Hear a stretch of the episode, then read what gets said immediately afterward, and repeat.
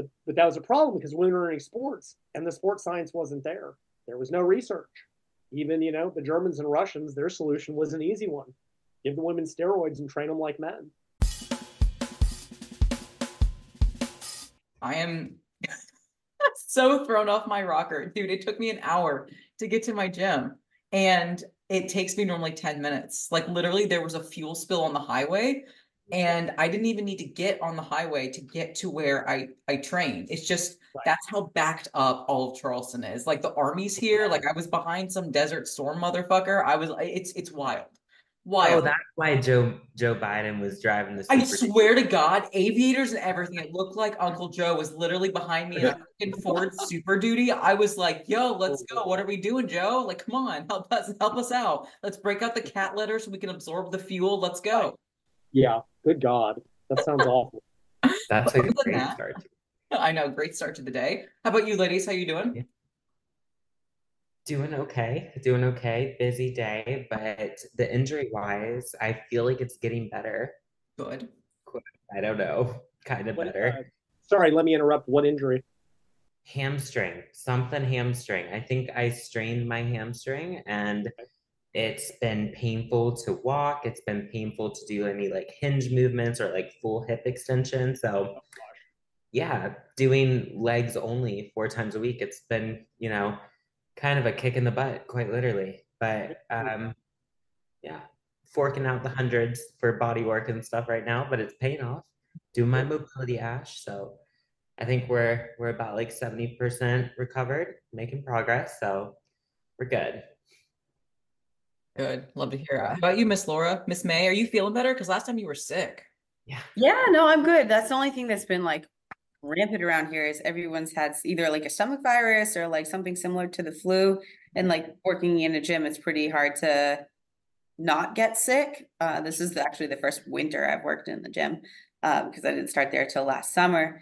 But yeah, no, everything's good. I'm starting to see the light at the end of the tunnel for winter, that the days are getting longer, lighter, all of that. We're getting a couple fifty degree days, which is like a heat wave and coming right. out, of, right? Like literally I am the least person that should live in Boston because like I get severe like winter blues and hate the cold. So I'm very optimistic and also ready for my Bahama vacation. I was going to say, that's coming up. So.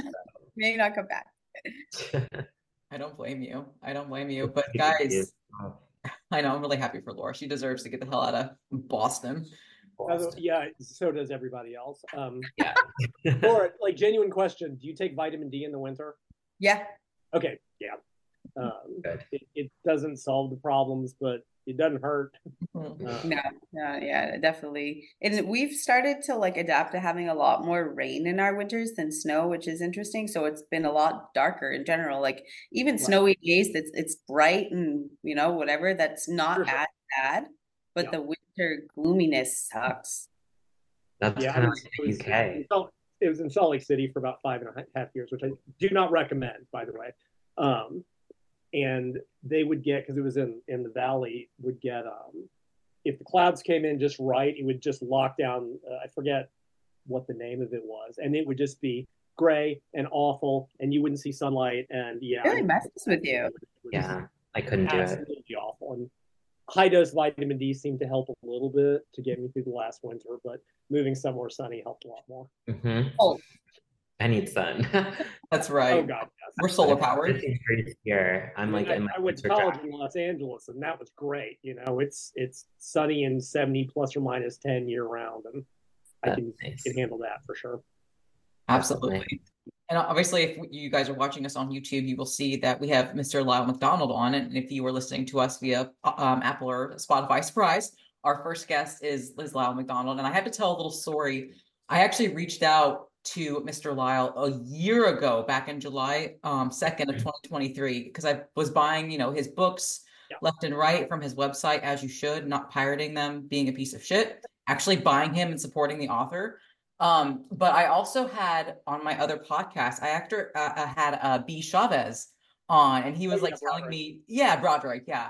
And he was telling me that I should have like Lyle on. I was like, you know what, that's going to be a great idea. And so I reached out, and then a year later, he was like, yo, let's do this. So, Lyle, welcome to the podcast. Welcome to the Physique Forum. Thank you for having me.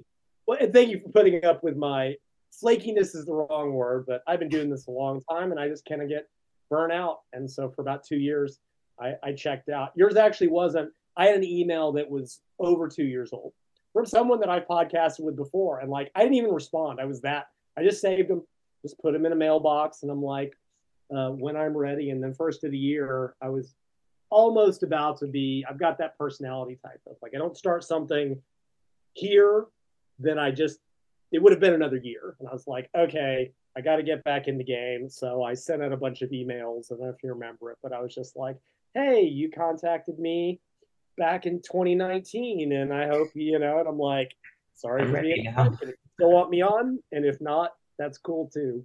So I knew, so like, so I'm just kind of reaching out to people gradually um, to get back into this. So, and I'm absolutely like my own issues notwithstanding, like anybody that's putting out good information, I'm all about. So, cause let's face it, there's so much bad out there. So I'm absolutely happy to support anyone who's trying to do better, especially by women, which I know is what we're going to talk about. So much of what's out there is just so awful. So absolutely, absolutely. And if you guys are living under a rock, Lyle McDonald is like the author of several books, namely the, the woman's book, which is that bright pink book that hopefully every coach that works with females has read, because I think it is the most comprehensive piece of, you know, literature education that we have out there on everything related to female physiology as it pertains to fat loss, muscle gain, birth control, everything. And it's just so well written. Um, but Lyle, why don't you tell us a little bit about yourself, like what other pieces of work you've done and kind of what's your passion in this within this industry? So I got into this, the, the short version of a long story, in high school. Like I grew up as a little video game computer nerd, which I still am. And my high school had mandatory sports. And I just kind of, so I didn't have a choice to, to, and my, you know, my, both my parents were musicians. So although I mean, I grew up in the seventies, I played, you know, soccer and baseball, and that's what we did in the seventies growing up, but I was never a sport. And then I got into that, and I got into cycling, and I got into swimming, and I got into martial arts. And it was just that trite thing about, you know, your, your passion chooses you. And suddenly like, that's what I wanted to do. And that led me to go to college, pardon me, at U C L A to study exercise physiology. And while I was there, I was racing bicycles. This would have been eighty-eight to ninety-three. This is when inline skating was first sort of taking off. All the people I knew in gymnastics were into that. So I got into skating and started racing. And basically, I was a good but not great athlete. And like so many, I wanted to fix myself. So I started bothering my professors and what about this claim and what about that claim? And I mean, I'd always loved lifting weights, even though I was never great at it. And my professor was just like, this is all bullshit. And he would, so rather than reading the magazines, I just started spending my weekends in the library. Um, so I'd either be out riding my bike or skating or reading research. And then I got out and I mean, I did, I was a trainer for a while. I did that and it was, I mean, I'm, I don't know what y'all do. It sounds like y'all are trainers and it can be trying. um, just, it's just the nature of it, right? I was motivated. Y'all are motivated. And when you don't have that clientele, especially early on, it can be a little bit exhausting. And that was when the internet was starting. I mean, I've been on it since it literally since ninety-three, when it was a thing that nobody knew what it was and was kind of a lot to a degree in the right place at the right time. So that was about the time that that very low carbohydrate diets came back into um, the, the area of interest in cyclical ketogenic diets. And that was my first thing. So I wrote this awful book that I published in ninety-eight that was kind of like the women's book, a very technical tome that nearly broke me.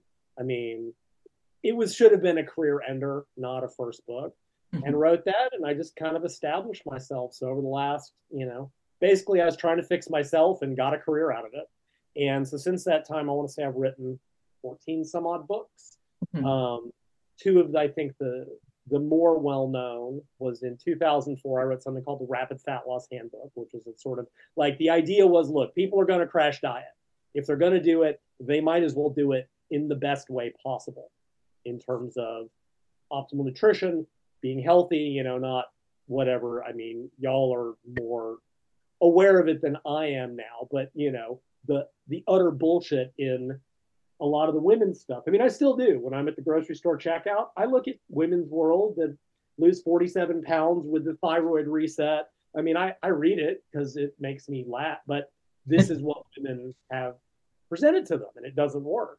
So I wrote that, and it was also meant to at least allow for the option of moving back into a normal eating pattern. So anyway, so I did that. It was also the same year that I was the first one to write formally about the concepts of flexible eating, because I, I was I was the first guy, and, and this would have been two thousand four, and nobody was writing this, right? This was still during clean eating, rigid, all that stuff, and everyone's like, you're full of shit. And, you know, it would take about a decade before everyone to really sort of jump on that uh, bandwagon. Uh, by the mid, early twenty tens, mid twenty tens, everyone, that's all anybody was talking about. And there was a flexible dieting company. And um, every once in a while, people would even mention my name. Not often, but, you know, like I was, I was the first guy talking about it. And then I wrote, you know, then I kind of burned, and I wrote this protein book in the late two thousands. And then that kind of led me into the twenty tens. And this will sort of segue us into this was in twenty fourteen, someone in this industry who was lying about being a dietitian at the time, literally just plagiarized my book on flexible eating word for word and suffered no consequences. Probably sold more copies of it than I ever did. And I write best out of spite and anger. That's really my driving force frequently. And I'm like, all right, I kind of need to update this anyway. I started this book and it kind of spun out of control. And I got to this bit that I'd been putting off for literally a decade, which is, huh, guess I need to address women's issues. And I'm not joking. Like, I knew intuitively, I'd seen it in clients and trainees. I knew women had issues that in terms of, sorry, that could come across. We do, we do. It's, you know. We all got issues. I don't want to talk that way.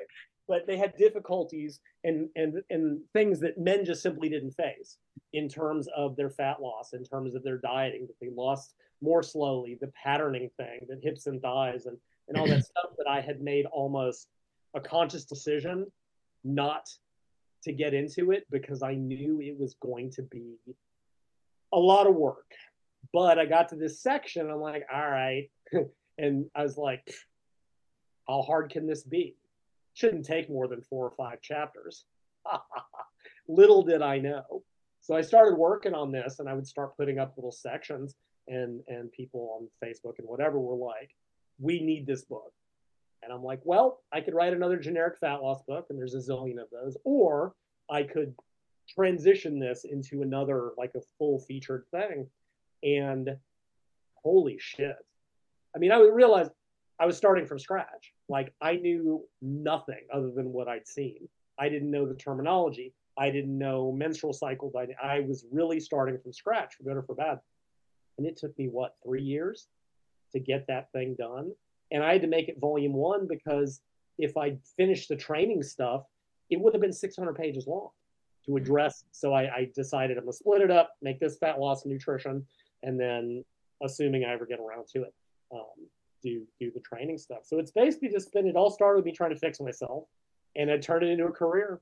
And I just have happened to, like, if you look over my career, I don't like to write the same thing twice, generally speaking. Like, I I mean, a lot of people, they just keep putting out the same product over and over and over again. I'm like, ah, I've written about this. I'm going to go learn something new. And every monster project, my first book, ten years later, my protein book, and then ten years later, exactly, my women's book, they just nearly break me um, to read every paper ever written because I got to know it all and then write that thing. And then I did do a short follow-up on that with more of a birth control-centric thing to address the issues in terms of athletic performance. Does weight gain occur? Does it harm fat loss? You know, these are questions that are important. I mean, what is it? Something like fifty percent plus of women are on some form of hormonal birth control. These are important issues. And, and one thing I think that really comes out of it, and again, we'll talk about, is for the greatest part of the, the, you know, the decades that research is being done, women are completely underrepresented. It's something like eighty percent of the research is in men and like twenty percent is in women. And in sports science especially, they just assumed, ah, women are just little men. And we'll train them the same. And it doesn't work that way. Even now, it's still, there's not equity of any sort in um, in terms of the research realm, except in one area, which is weight loss studies. It's reversed. It's like eighty percent women, twenty percent men, which is not surprising. And even there, there's some researchers that are like, all the approaches that are right for women, appropriate for men. And the answer is no. I mean, there are different psychologies on average. And if you wonder why I'm being very careful in my language, it's because in the modern political environment, I gotta be real careful. So when I say certain things, it's me speaking in generalities. But anyway, so that like the men's, the men's weight loss studies, they're like, we made it a competition and tied it to their sports teams. And I'm like, okay, I mean, whatever. But there are differences in psychologies in terms of how women, in the, the amount of support that may be needed, the approaches, whether it's nutritionally or otherwise. So, so but anyway, the, this became a real problem because when women started to really enter sports in the sixties in America, in the seventies with Title, Title twelve, Title nine, I forget. I think it was Title twelve when basically the government said women have to have the same access to everything in public schools as men. And up until that point, there'd been a real question, which was, are women not going into sports, or girls, by which I mean, in, you know, at younger ages, because they're not interested or because they don't have access? And the answer was it was lack of access, because over the next decade, um, women's involvement in sports just went up and up and up. It was a matter of not having access and it being a very uncomfortable place for women to be and, and things of that nature. Um, and we're at the point now, I want to say at the Olympics, it's about half and half. It's about fifty percent. Like it's it's almost approached uh, equity. In American sports, it's not quite there, but that's because American football, that take that out. And, and um, but, but that was a problem because women were in sports and the sports science wasn't there. There was no research. Even, you know, the Germans and Russians, their solution was an easy one. Give the women steroids and train them like men. Which, I mean, to a first approximation, it doesn't work. I mean, make, make no mistake, but sports science just, and then we saw in the nineties, women were, ha- they were seeing these issues with eating disorders, bone mineral density, reproductive dysfunction, and it just wasn't being studied. Um, and that's changing, but it's still not really there. Um, and I don't know what, what y'all's ages are. I mean, I've seen the big change over the last twenty years. When I started in the weight room in the eighties, women just were rarely there. And if they were, it wasn't a particularly accepting environment. Let's just put it that way. Because men were be- men were being assholes about it. I mean, that's the reality. Women did aerobics classes and men went to the weight room. Never the twain shall meet. And I've really watched a, a step change over the last three decades. Um, and I think for good or for bad, a lot of that is due to social media and due to the information being out there. And I, the, my next sentence, I'm going to be very careful in my language, is there was that fear of, oh, if women lift weights, they'll get, you know, manly, which was coming out of drug-fueled bodybuilding and a lot of things. And I mean, there's decades long of, you know, women, your ovaries will fall out. In the nineties, the health wellness center I worked at, I shit you not, doctor told someone, if you do the Stairmaster, it will damage your ovaries. I kid you not. Like, this was in like ninety-five. This shit was still out, and it still is. And then women saw, as social media started, that, damn, this is such, this sounds so bad, that women could lift weights and still be quote unquote feminine.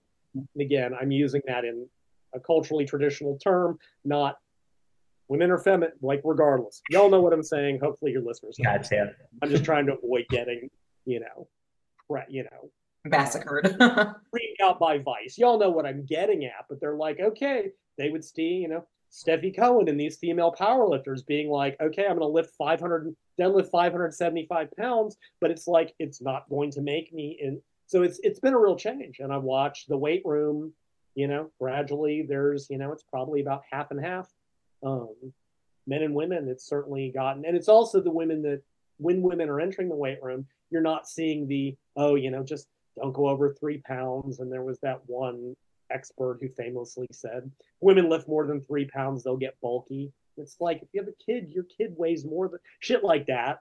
I'm not seeing that. I'm seeing, I've been watching women's powerlifting grow for the last decade. I've been training an elite female lifter that division is just um, exploding in both the, the younger and the, and the master's level.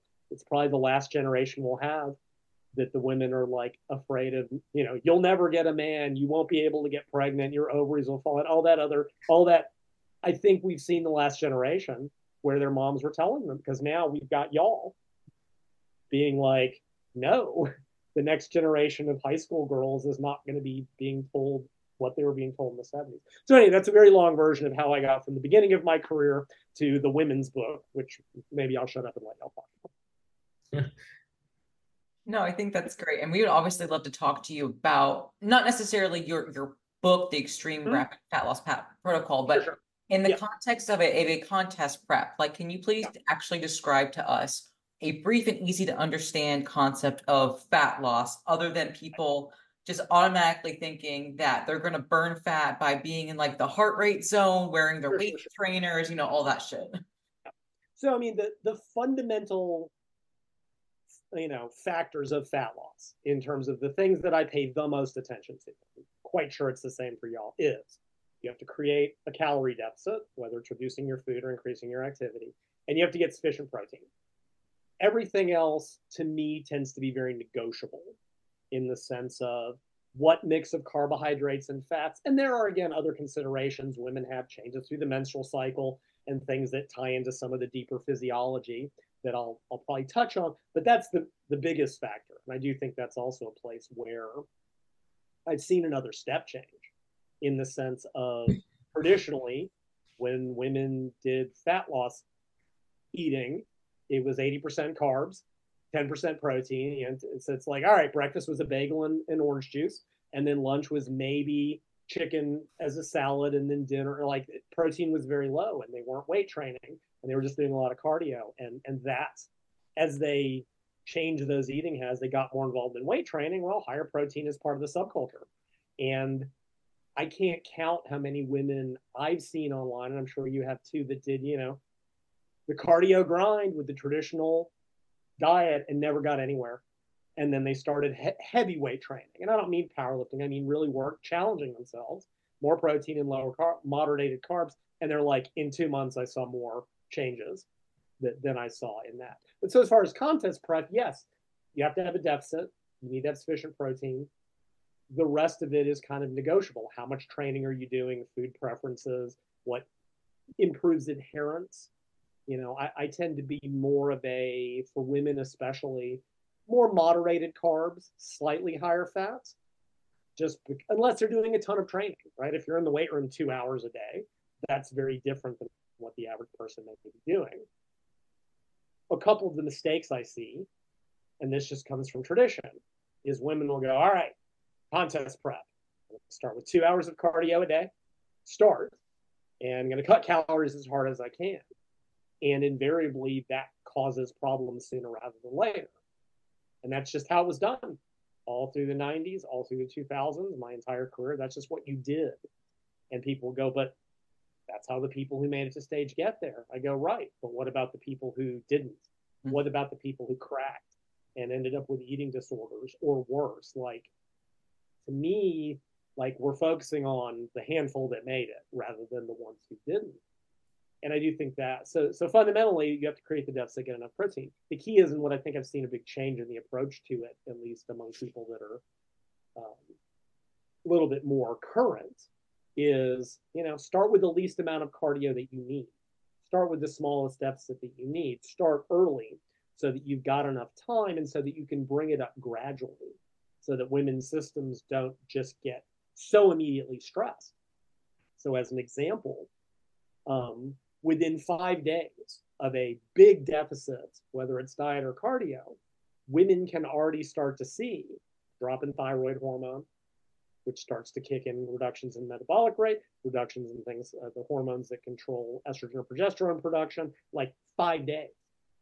So women who just jump into that from the get automatically cause problems, where if they're doing it more gradually, that tends to at least limit how long it takes. Like, the reality with contest prep, when you're dieting to the lower limits, the idea that you can avoid all these problems, I wish, I mean, you can if you add, you know, drugs, but yeah. without that, it's a matter of when the problems will start more than if. Mm-hmm. But the ideal to me is to limit them as much as possible, right, before you your menstrual cycle function disappears, before all the problems really start.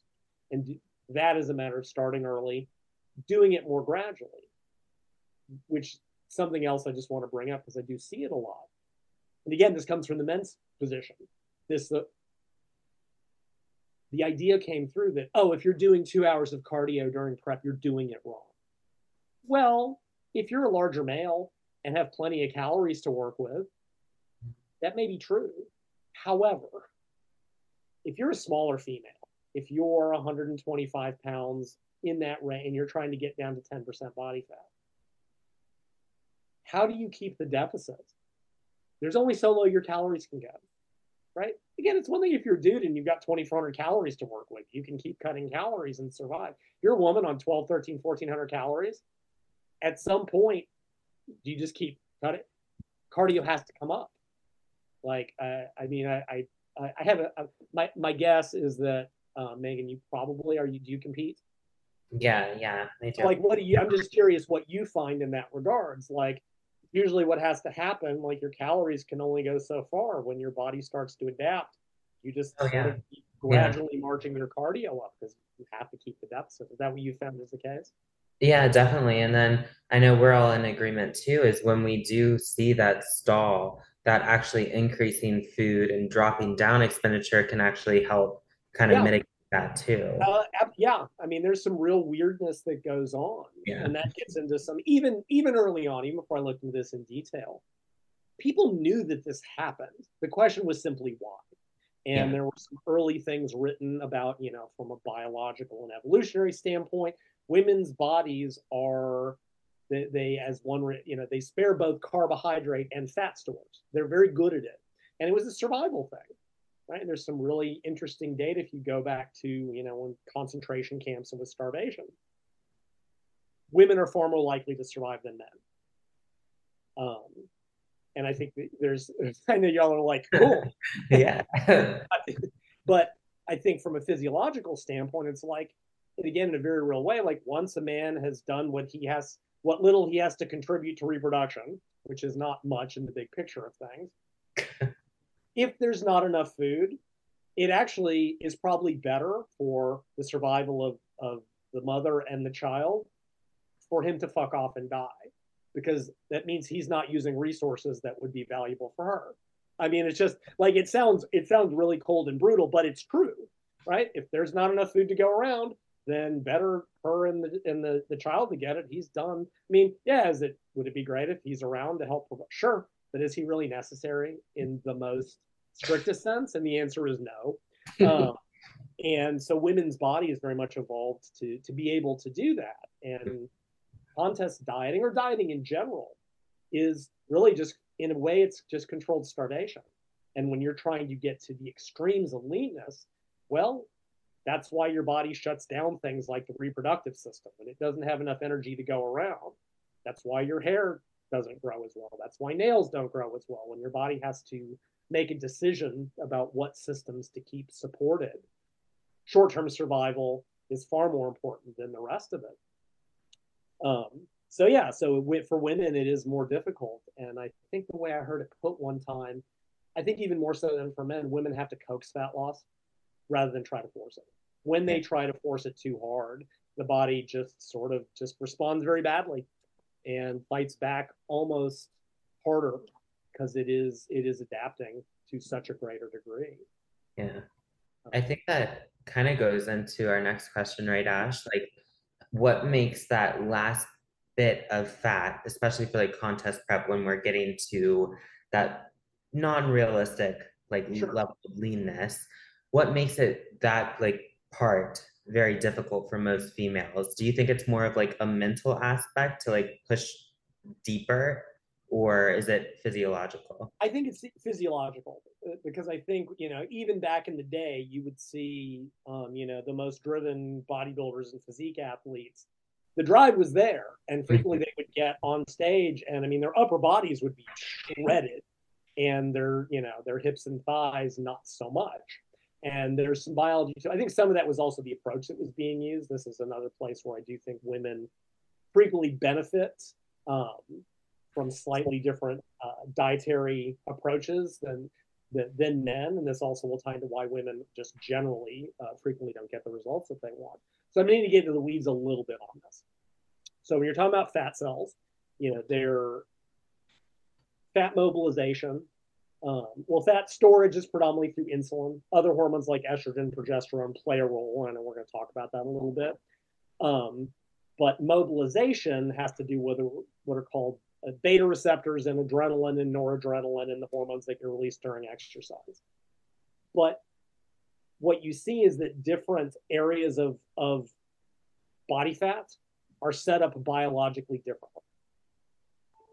So first, there's visceral fat, like there's that deep gut fat, which women by and large don't tend to carry. Estrogen tends to prevent that accumulation. Women with polycystic ovary syndrome that have more testosterone frequently get that.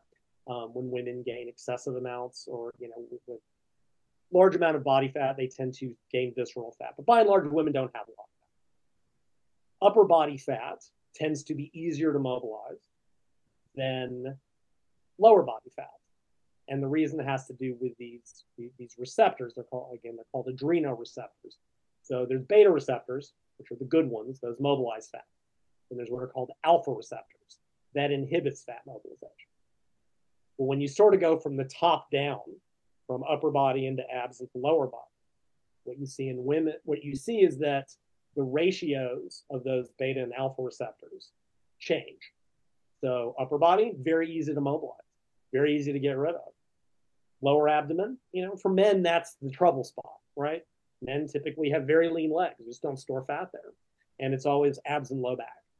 And then when you get into hips and thighs, you can see that women have like nine times as many of the alpha receptors, the ones that inhibit fat loss, as the beta receptors. So it becomes very hard to mobilize. And so you've got that factor, right? Typically, I mean, what happens when women diet down? First, your face gets a little bit lean. Women will just be, you know, shredded. Like they'll just get veins and cuts. They'll get that razor six pack early. And then hips and thighs are usually last to come off because the body is mobilizing what's easiest. And we'll also talk about some strategies that, that can help to get around that. Whereas men, you know, again, their stubborn fat is the abdominal area in the low back, which is a little harder, but for men, it's just a matter of patience.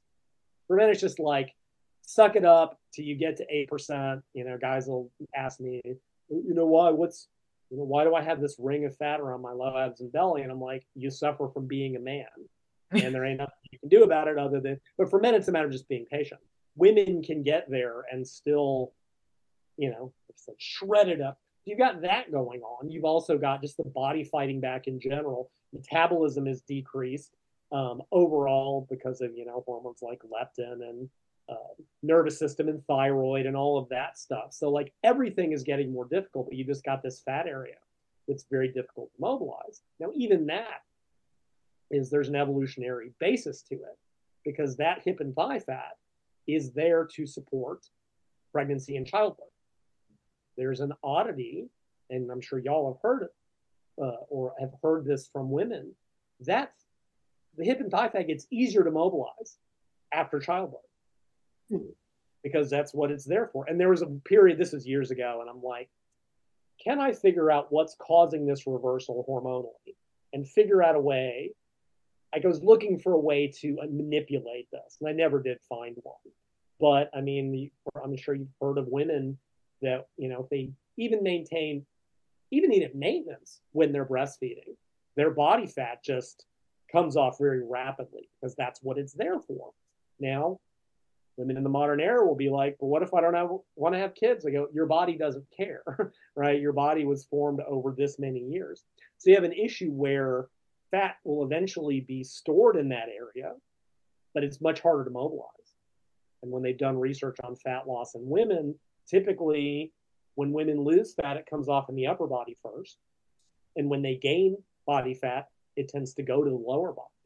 So you have this real, there's even, here's a super weirdness. that people observed back in the day and would believe. Women can actually mobilize fat from the midsection, and if it doesn't get burned off for energy, it can be stored in the lower body. You can actually, because when you used to report that in the two thousands, they're like, I'm getting leaner up top, but I swear to God, my hips and thighs are, are getting larger. And we were all like, bullshit, doesn't work that way. You're in a deficit, you can't get, but it, it actually turns out to be true. That, that women, if you mobilize fat from the midsection, which is easier, it if it stays in the bloodstream, it can go back into the hips and thighs. So you actually get leaner up top. And yeah, women are screwed. I mean, seriously, like, like our bodies hate us in general, but women's bodies hate them way more in terms of all this stuff. Mm-hmm. Because that's what the attitude. So the question is less like why and more like what can we do? I'm actually curious. Have you seen that in women, the, the whole leaning out up top while they swear their hips and thighs are getting? Yeah, that's typical with a lot of competitors too. Like they're lean everywhere, and then their glute ham tie-in, like that's the last thing to come in. Oh, yeah. Their quads for sure. Yep. But I also think it it has to do with like how much muscle mass they have for it to like push against the skin. Yeah, I agree. I agree with you to a degree. I absolutely think that's true. Just to apply, you know, provide some firmness underneath it.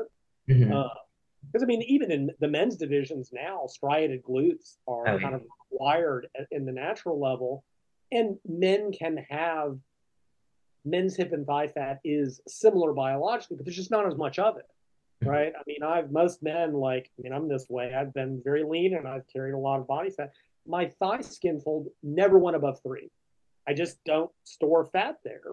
And whereas my midsection, like I could tell, my waist would go up and then back down. That's just where it was. And there's probably like early on, a lot of this is just when, you know, when boys and girls hit puberty and the hormones sort of go different directions, women lay down more fat cells there. Oh, there's another thing for y'all to be, uh, that makes it even harder. When men gain fat in their upper body, the fat cells get bigger. When women gain a lot of fat in their lower body, they make new fat cells frequently. So now they have more fat cells, which are much harder to lose. So like the whole system, again, is wired to provide women with, you know, the fat stores to support pregnancy and childbirth and breastfeeding. And it doesn't care that what you want to look like on stage. So it, so it is. So there's a bunch of things. I think part of it is it just gets harder. And you do see some people like it's easy to, I mean, I'm sure it's easy to give up. You've got issues. I mean, it's true in male competitors too. This isn't a women's thing. It gets hard. Mm-hmm. I mean, it gets real hard when you get down to eight percent and you eat, you know, the perfect meal and thirty minutes later, you're hungry again. And it's like, how can you stick with that? And women's bodies are fighting back harder and the hips and thighs aren't coming off. The only thing I will say about that, that I'm, again, I'd be curious what y'all have seen. When you get down to that last bit of body fat, when it starts to move, it starts to move fairly quickly. Yes. Right. I, I remember the, one of the last physique competitors I trained years and years and years ago. And same thing. I mean, her upper body, men, and that is what's funny. Men wish they had the six pack that lean women have, and women wish they had the lean legs that men have. Thus is the balance of the universe maintained. Right? Like each one gets what the other one wants earlier, and her thighs just weren't coming in and weren't coming in. And when they started to come in, like every day, we were seeing something new, but that's assuming it's sort of coming off in the first place. I mean, women will get to fifteen, sixteen percent body fat and, you know, like I said, laser six pack, and then the hips and thighs, depending on how they approach their diet and training, may not have moved at all. And there are things that can be done that that at least make it easier. Yeah, I think that's actually a good segue into our next question. Are there any dieting strategies or like even foods to help accelerate fat loss in, in female athletes especially? Right.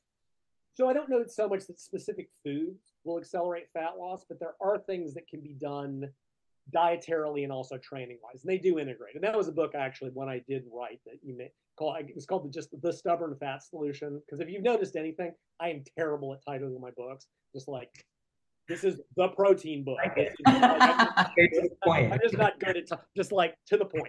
Um, just got, I, I'll do the writing and the research. And it, it addressed all of this. It addressed the physiology and in terms of, you know, insulin and fat storage and mobilization and all these details, and, and went into some specific strategies. So one thing I think when you go back historically into how women typically dieted, both for contest prep and just in general, again, it was this very, you did lots of low intensity cardio, which I'm not saying is a bad thing. Don't get me wrong. They ate very high carbohydrate diets. And for a bunch of reasons, they're in the women's book, and I don't want to get too far into the details, that can cause problems. Because what you actually do see happen, and this makes no sense, women use a greater percentage of fat for fuel during aerobic exercise than men do. Which you then ask, then why don't they lose fat more effectively? Because we know that they don't. And that confused me for years and years and years till I looked into it, because what you then see, men use more carbohydrates for fuel during aerobic exercise, but then they use more fat for fuel the rest of the day. As you all know, what's more important? The forty-five minutes that you burn, you know, sweet jack shit on the treadmill, or the other twenty-three hours of the day? So women burn more fat during exercise, and then they tend to burn more carbs the rest of the day. So if you then combine that with a very high carbohydrate diet, women are basically just kind of staying in this mode. They mobilize a truly piddly amount of fat. I mean, let's face it, cardio is just almost worthless for, for that. But then they're using carbs the rest of the day. So in a sense, some of the dietary, general dietary strategies and also training strategies that I've seen that I think have kind of changed that. I hate this phrase, but it's true. When women do it, it turns them into, and let's all say it, fat burning machine.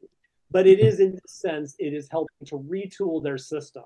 Like, I'm not talking about the fat burning zone, and I'm not talking about all that old school bullshit, but it is making their bodies utilize fat more effectively the rest of the day.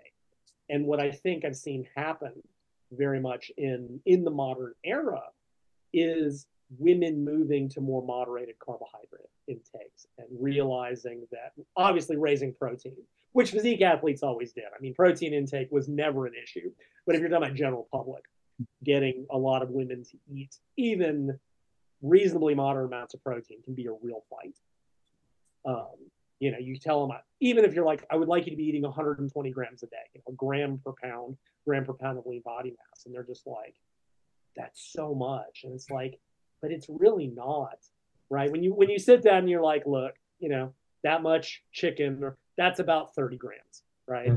Maybe a little, it's somewhere in that range. You're like, they're like, all right, well, I can do that. Like breakfast, usually the problem, like Greek yogurt. I wish more people would eat that. Right? One half scoop of protein powder, boom, forty grams, right? Do the same thing a couple more, and you're good. There's tons of protein bars and powders that don't taste like shit like they used to, that actually taste like milk. Like, but what I've seen, probably y'all have too, when women do raise their protein, it's life-changing. Like their appetite is better, better body composition changes. They're like, once you get them to do it for a long enough time period, they'll never fight you on it again. It's the initial fight, like, oh, but protein will make me bulkier. You know, again, all that old that I'm sure y'all have been fighting the good fight on for years. And so that's a big part of it.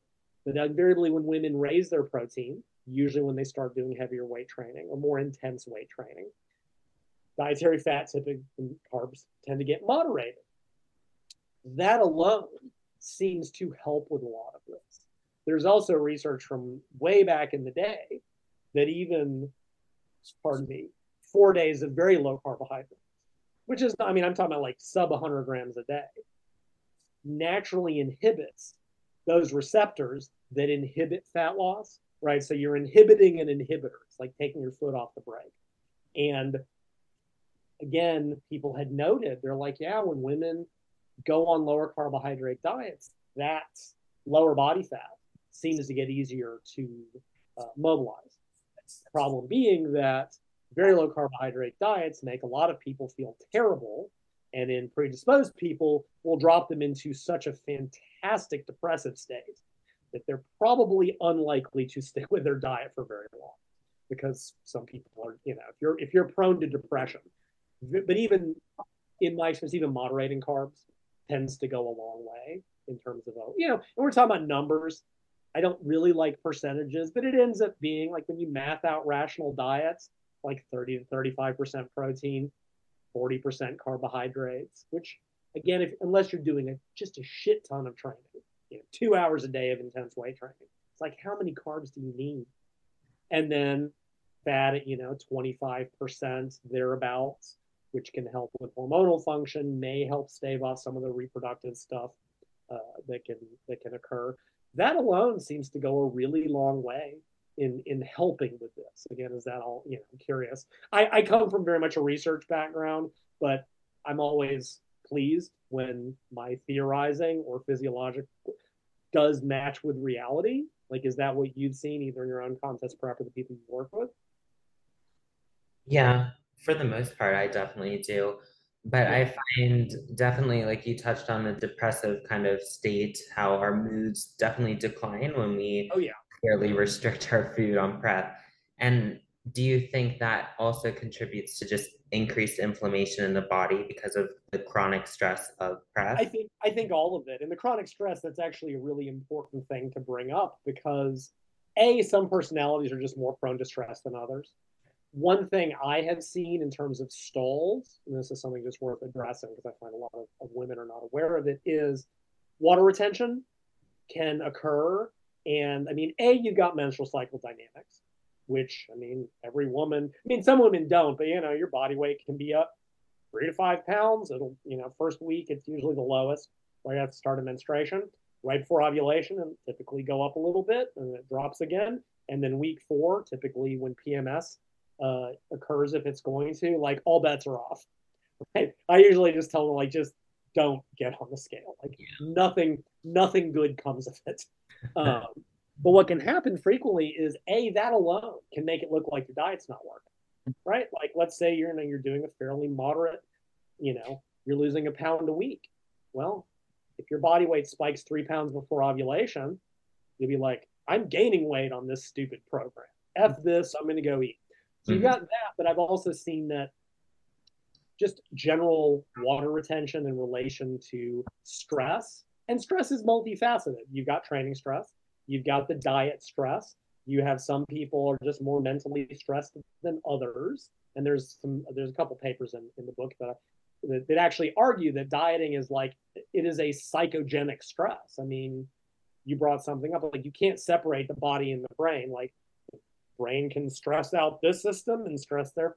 And when you add all those together, and to that, I would add, you know, it's so funny, guys, here's what you can think, ah, you're just pandering to try to impress. Like, no, it's true.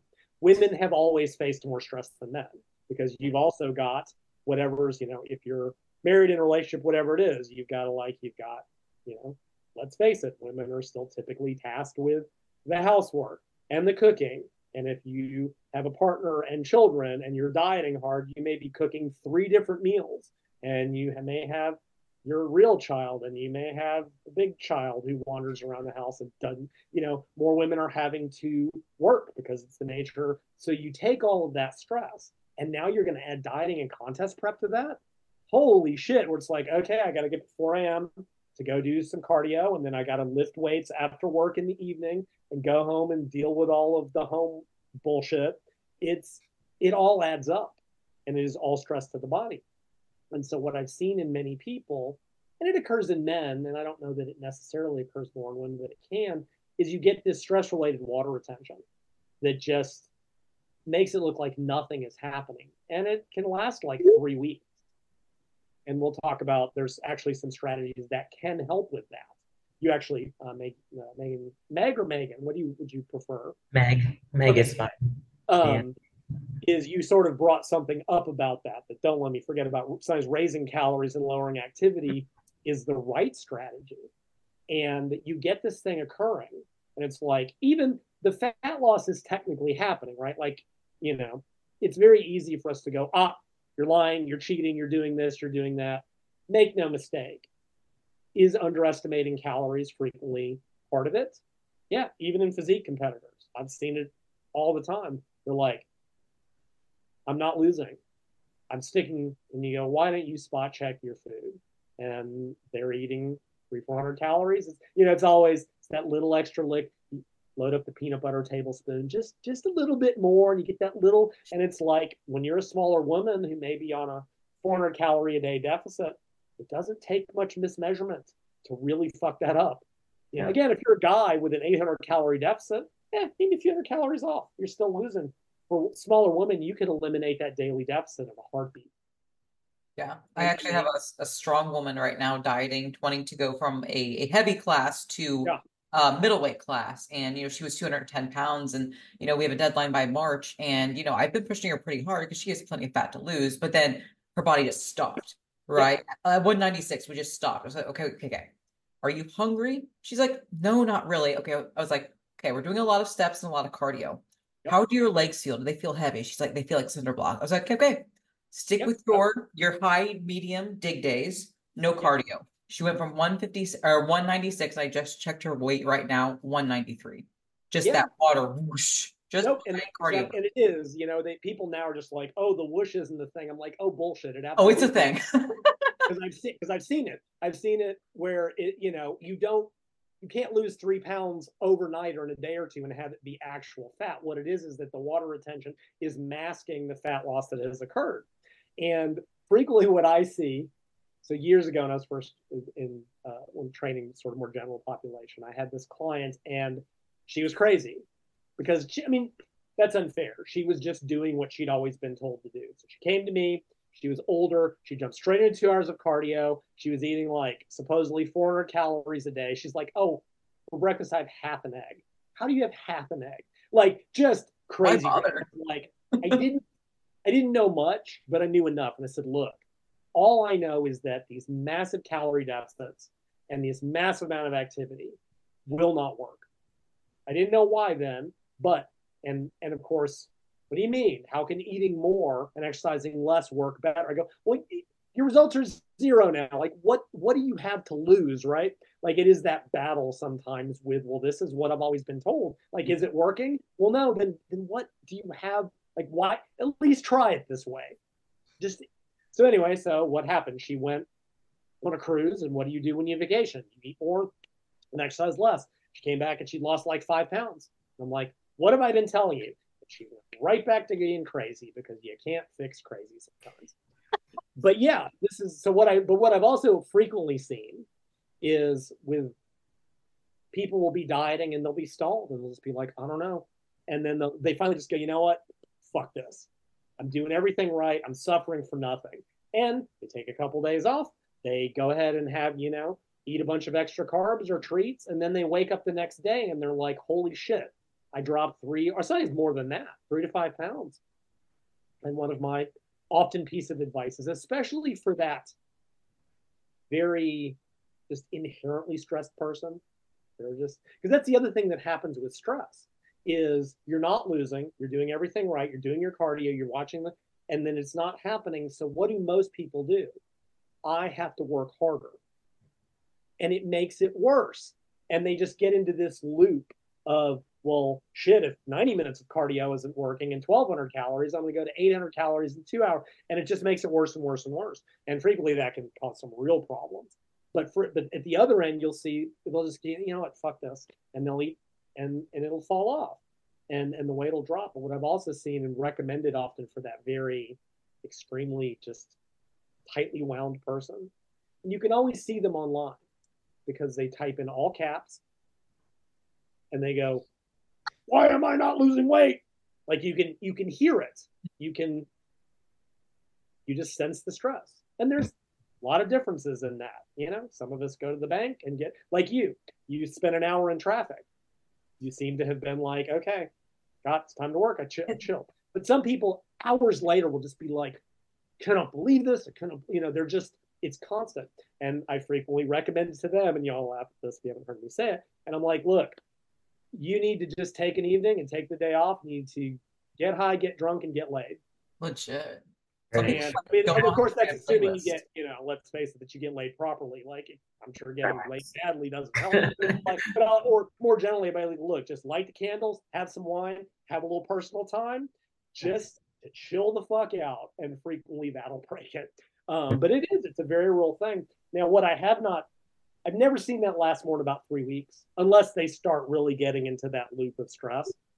Um, anecdotally, because some people are like, again, it, oh, it's not water retention. I'm like, we've actually known since the early twentieth century that this is an occurrence in starvation and very low calories. Like that is, that has been known for a while. The mechanisms are up to debate, but it doesn't matter practically. It happens, and it happens when you're just under too much stress.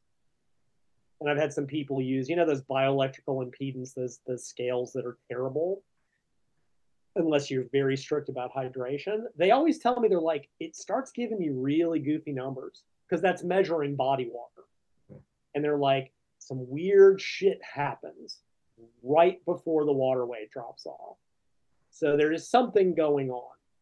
And frequently, yeah, the best thing to do, like I said, women's bodies more so than men, is when calories are very low and activity is very high and life stress is very high, it causes that to occur. And sometimes the absolute best thing you can do is take one day off a week, or at least, I mean, fine, go get your steps in. No formal training, nothing intense, no hard cardio, raise your calories, even to maintenance. Bring up your carbs, whatever, so you can chill. And frequently that's all it takes. Um, Something else that I've seen, again, this is more of a of a, an anecdotal thing, is, you know, again, I was writing about this forever ago, but frequently, even deliberately including a, a mate one or two maintenance days a week, you know, having a little bit harder deficit on the five days a week, and then maybe a little bit sort of, and I know you mentioned, you know, high, low, medium days, things that, I mean, calorie cycling has been a thing for decades. We've just nerded it out in, in recent years. Um, Frequently doing that, I have known a lot of coaches that work with female physique athletes, or just, and they say they don't see the same level of water retention. It just doesn't seem to occur compared to the seven straight days, hard deficit, hard training, having that little bit of a, and, and there's a study again in the women's book where it was like seven days of intense training tended to raise stress hormones, and even one day off a week caused them to come back to normal. Now you have to, again, factor that against when you're on schedule. You know, you've got your strong man, person, woman, I don't know what it's being called now, your strong, uh, that competitor, physique competitors, you have to stay on schedule, right? Like it's one thing in the general public to go, I just need to get lean in general and want to get to a certain point. But if you got to be in shape by, what did you say, March eighth or whatever date it was? March twenty-sixth, yeah.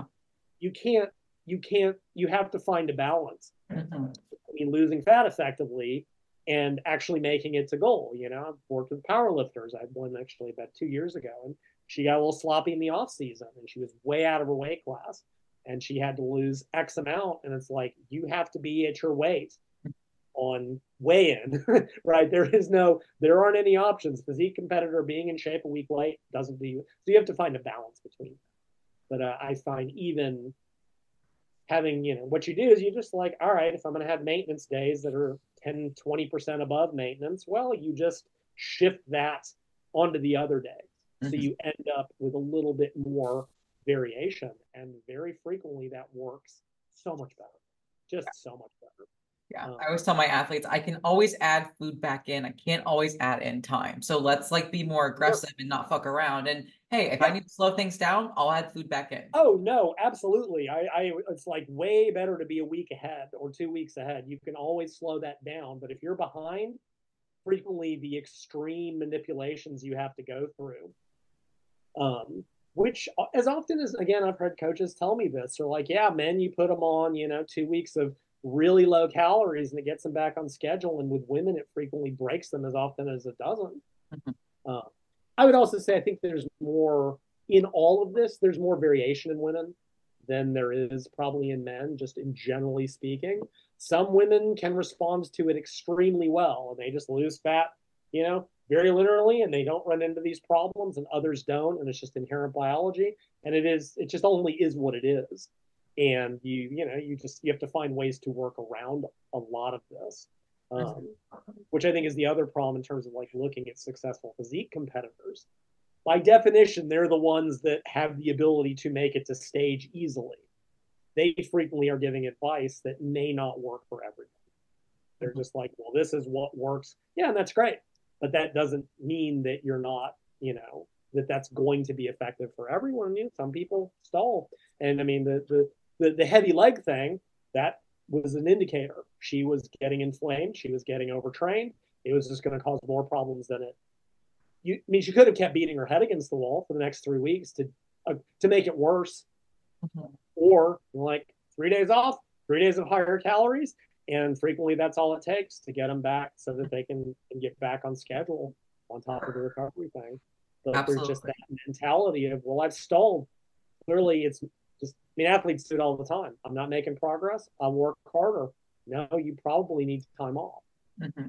Speaking of, so, are there any like supplements, like not necessarily like cortisol suppressing supplements, but specifically for fat loss? Like, are there any supplements yeah. or drugs to help maybe spot reduce our favorite in quote, like uh, spot reducers or anything to help with that less, less little body fat, especially around like, you know, the, the trouble areas that you spoke on earlier? Yes. Um, actually, yeah, let me come back to that because I do want to talk about the training stuff first because this all ties together. So I talked about, you know, the basically hip and thigh fat doesn't mobilize easily, especially if you're on high carbs and lots of low intensity cardio. It's got to do with the hormonal effects. And I found a couple of like weirds back in the day, you know, like, all right, they took women and when they had them do either weight training of some sort or interval training, it, so like they would take women, they're like, all right, we're going to do a standard diet or standard cardio. And they would just lose completely from their upper body when they would measure it all out. But then they're like, oh, but if we added interval training, if we added heavy weight training, that caused them to lose much more evenly. So what, and what you're seeing is that the hormonal response to that in terms, again, I won't get into the weeds, raising uh, adrenaline and noradrenaline, epinephrine, norepinephrine, depending on if you're, which side of the, the pond that you're on. Low intensity cardio only raises one of them, and it doesn't do a good job of mobilizing stubborn fat. And higher intensity exercise mobilize raises the other hormone that does help to mobilize that. And one thing I, I have seen, I do think there's been an improvement. Because I've had people in the modern era go, I haven't seen stubborn fat. And then you look at what they're doing and it's like, well, you're using lowered carbs and a lot of high intensity training. The reason you're not seeing it is that you're using the protocols I wrote about in two thousand eight, in two thousand nine or whatever it was, right? It's like that has become more of a typical approach to contest prep and to dieting is to not just go walk on the treadmill for two hours and eat nothing but carbs. Is to even, you know, pushing yourself harder in the weight room, sets of twelves, fifteens, doing at least some interval training. Right now, there are limits to how much you can do. And it's because it is helping, those hormones are better mobilizing in terms of the effects they're having on those receptors. So that, and I already talked about lowering carbs does seem to help with that, probably through lowering insulin and some other hormonal effects. That also, just so I can talk about it, when you start depleting carbohydrate stores in the muscle, which does not happen on the treadmill, but does happen with weight training. Full body does happen with interval training. When you deplete that glycogen, especially if it's combined, that high intensity training combined with moderate carbs, the muscle gets better at burning fat for fuel. So again, that's, you know, fat burning machine. So you're, you're that whole approach, which I think has become much more common um, in the modern era, is helping with that. But that doesn't mean it solves it. So as far as supplements or potentially drugs, one of the ones I've written about for a while, it's something called Yohimbi. And so back in the day before they knew anything, right, back in like the fifties, they were using it for erectile dysfunction. And I bring this up because when you look at the supplement bottles or the stuff that sells it, it will say that women shouldn't use it. The reason for this is that, again, they didn't know shit about shit in the fifties. They just assumed, oh, if it's improving erectile dysfunction, it must be through testosterone. But it's not. It's because, among its other effects, it's increasing blood flow. And those same alpha receptors, and I should have mentioned this um, earlier on, another issue with women's lower body fat is that blood flow is very poor. Right? I mean, feel it. Put your hand on fat, you know, abdominal fat, it's very warm. Put your hands on your hips and thigh fat, and it's cold. Because that's very poor blood flow. So even if you can mobilize the fat, if you can't get it out of the, get it out of there, it just goes right back in because the blood flow is so poor. Well, yohimbine not only is inhibiting the receptor on the fat cell to help mobilize that fat, right? You're inhibiting an inhibitor. Again, it's like taking the foot off the brake. You're improving blood flow. So that's what it was doing for men, and they still use it for such. I mean, it does increase blood flow for women in that area. And and I, uh, I mean, I, I've used it. And back in the day when I used to diet, and I'll be honest, I'd be doing cardio. And if there was, you know, if I was in front of, behind the Stairmasters, it would frequently be like, you know, being back in high school. Um, it, it, you, you can, it's not uncommon to get, especially if you get aroused. I mean, y'all know women can have orgasms doing abdominal work. There's actually research on this. Um, some mm-hmm. women, you know, if they do the Ro- the Roman chair, it seems to be more common. Um, but if you take yohimbine, you will frequently feel a tingle in the lower body, which is sort of part of that blood flow mobilization. But as I, I don't know if I put this in the women's book, but um, don't be stunned if you feel a tingle somewhere else. Um, mm-hmm. Here's a hypothetical for you. I'll not be crude, and I'll just leave it at that. A hypothetical for you. Women that t- train, let's, could make trains for lower body four days a week. I train and now three days a week as a bikini athlete. Could you sure. potentially make an argument that women that train their lower bodies more might have an easier time if they're taking yohimbine, maybe mobilizing that fat? Um, yeah, predominantly because, so the other, and the other thing, this goes back to the other question. So like, we've got the beta receptor, right? Which stimulates fat loss. It's like putting on, stimulates fat mobilization. It's like putting your foot on the accelerator. Yohimbine in, inhibits the inhibitor. So it's like taking your foot off the brake, right? So that, just think about being, if you push the accelerator and take your foot off the brake, so you're you're kind of hitting both. So yohimbine is inhibiting that bad receptor, and then high intensity exercise through its hormonal response is activating the beta receptor. Right. So what was an old approach to it? You do your weight training, especially if you're doing higher repetitions, maybe a little bit shorter rest intervals, which is kind of an interval style. Then you do your cardio afterwards. Right. And and this was part of, this was one of the protocols of my stubborn fat book. One was eat low carbs. Not everyone can do that because being clinically depressed, not good for dieting in my experience. Not good for anything. Let's face it. Um, yohimbine can work as well. It is more of a direct effect. However, not everyone likes it. It can kick off anxiety attacks in very high doses. It's not, not every, some people do really dislike it. Although it's funny in my group, it's always the men complain. They're just like, I hate the way it made me feel. Like, okay. But a lot of that, yeah, I know, right? It's just like, you need a, you need a cup of B T F U T. Um, if you're familiar with that acronym, y'all just need to butch the fuck up. But yeah. Some of that is the her- the herbal form of yohimbine is terrible.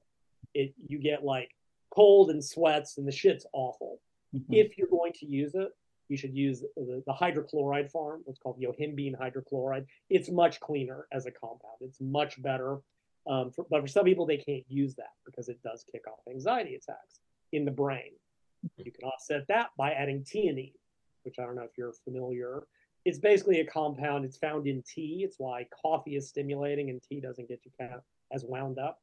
It prevents the neurochemical changes that make you anxious. So that's a really nice combination. It's, you know, like to say, combine uppers and downers, mm-hmm. in the middle. Um, it's just very smooth in that regard. Yeah. But not everyone can use yohimbine, mm-hmm. in which case you combine high intensity exercise to mobilize the fat. Right. Now, high intensity exercise does not burn fat effectively. Low intensity exercise is better at using it for fuel, mm-hmm. right? It doesn't mobilize the stubborn fat. So that combination is a very good one. You yeah. can do, you know, you can either do your lower body weight training, which will increase hormones and blood flow and fat mobilization, and then follow that up with some low intensity cardio. Mm-hmm. You can do that with more formalized interval training. And I wrote that's in the stubborn fat solution, where you do like, you know, a few minute warm up, do ten minutes of hard intervals, wait a few minutes, and then you do low intensity cardio. So there's multiple ways of inhibiting those receptors. So I do think some of the more, those, what's being done in the weight room, I do think a lot of that has made some of what I wrote about. It's not that it makes it unnecessary. It simply is doing what I was writing about back in the day, where everyone would go do, you know, two hours of piss ass cardio to burn truly piss ass calories. I mean, it's like, yay, the three hundred calories you burn. Um, so yeah, no, I, I do. I do think Or, you know, now I don't know how you train your lower body. I don't know if you do uh, heavier weights and lower repetitions or higher. I do a mixed bag, honestly, because I like sure. mixed bag stuff. Sure.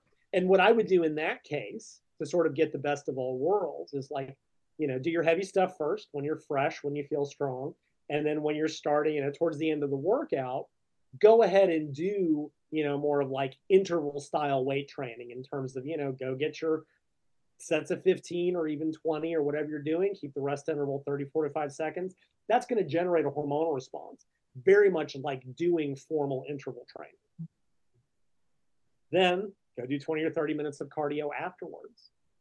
Now you can technically, so just again, be forewarned, yohimbine can really jack up heart rate and blood pressure and all this stuff. Frequently combining that with other stuff can, like even with high intensity training, can make you really feel like you want to die, even under the best of circumstances.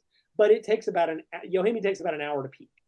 Mm-hmm. So with creative timing, like, so if your weight room workout is an hour, and I don't know if it is or is not, like what you do is you take that, the yohimbine and the caffeine first thing, mm-hmm. and right about the time you're finishing the workout, you'll be primed to do some low intensity cardio afterwards. You burn off that mobilized fat for fuel. Yohimbine also builds up in the system over time, so it kind of gets more effective with, with regular use. It can be used even before low intensity more. If you're doing the morning fasted cardio grind, and some people still do, yohimbine does can be effective prior to that. Again, it'll do the mobilization, and then you use the cardio to burn it off.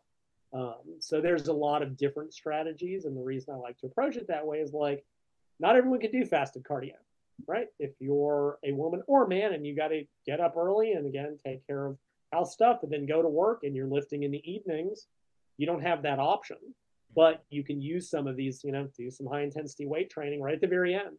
It, sorry, higher rep, short rest, and then finish with thirty minutes of cardio. And yeah, doing that three times a week would probably be very effective.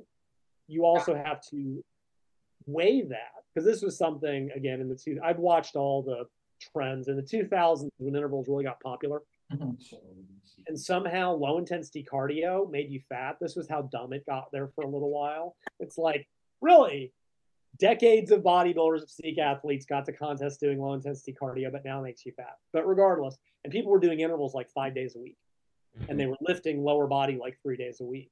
And then they were wondering why they were either injured or their legs felt dead all the time. I'm like, look, there is only so much high intensity work you can do, especially in a deficit, right? They were trying to do hard deficits.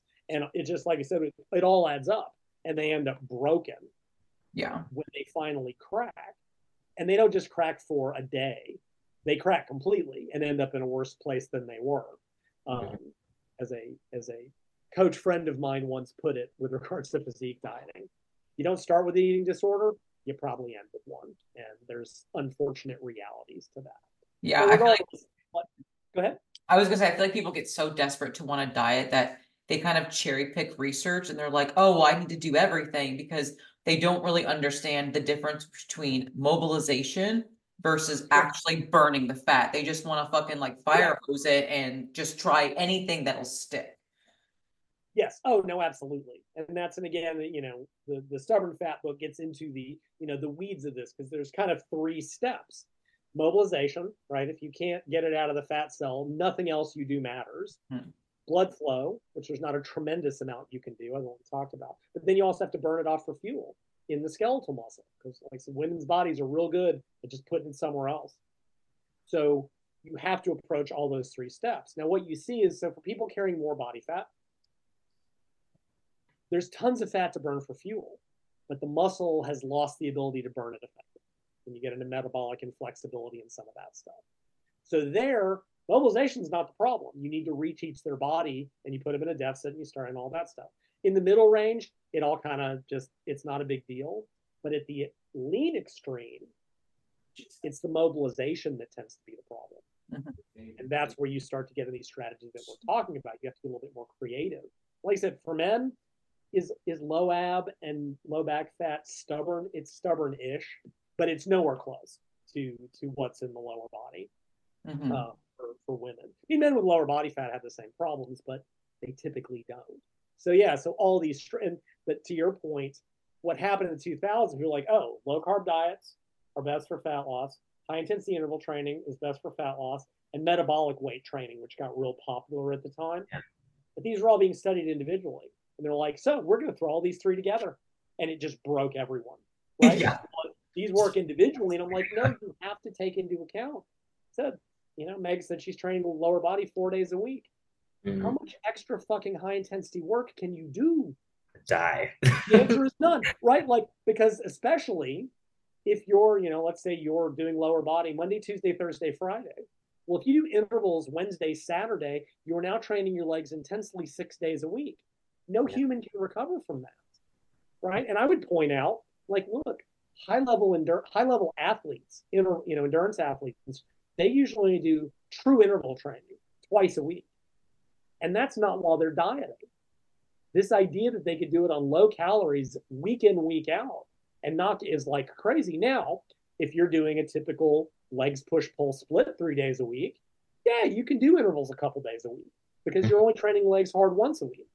If you're lifting legs heavy, you know, twice a week, maybe you can do intervals once a week. Maybe, it just depends, you know, but even then, you're at four days a week of high-intensity leg training. Eventually something breaks, and it's the dieter, right? Like it's, that's what eventually, eventually your system is going to, especially if you're trying to keep bringing cal, yeah, if you keep calories a little bit higher, maybe.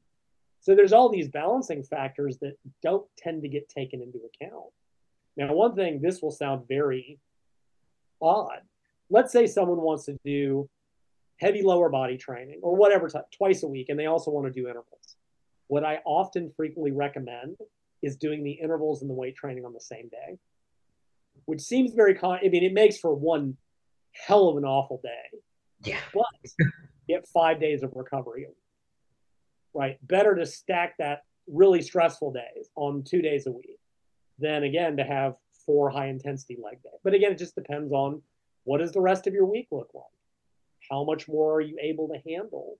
And, you know, like we talked about, if you just end your weight room work, your lower body work, with even ten minutes of just, you know, what I, I tend to call metabolic weight training, which means, you know, higher rep, short rest intervals.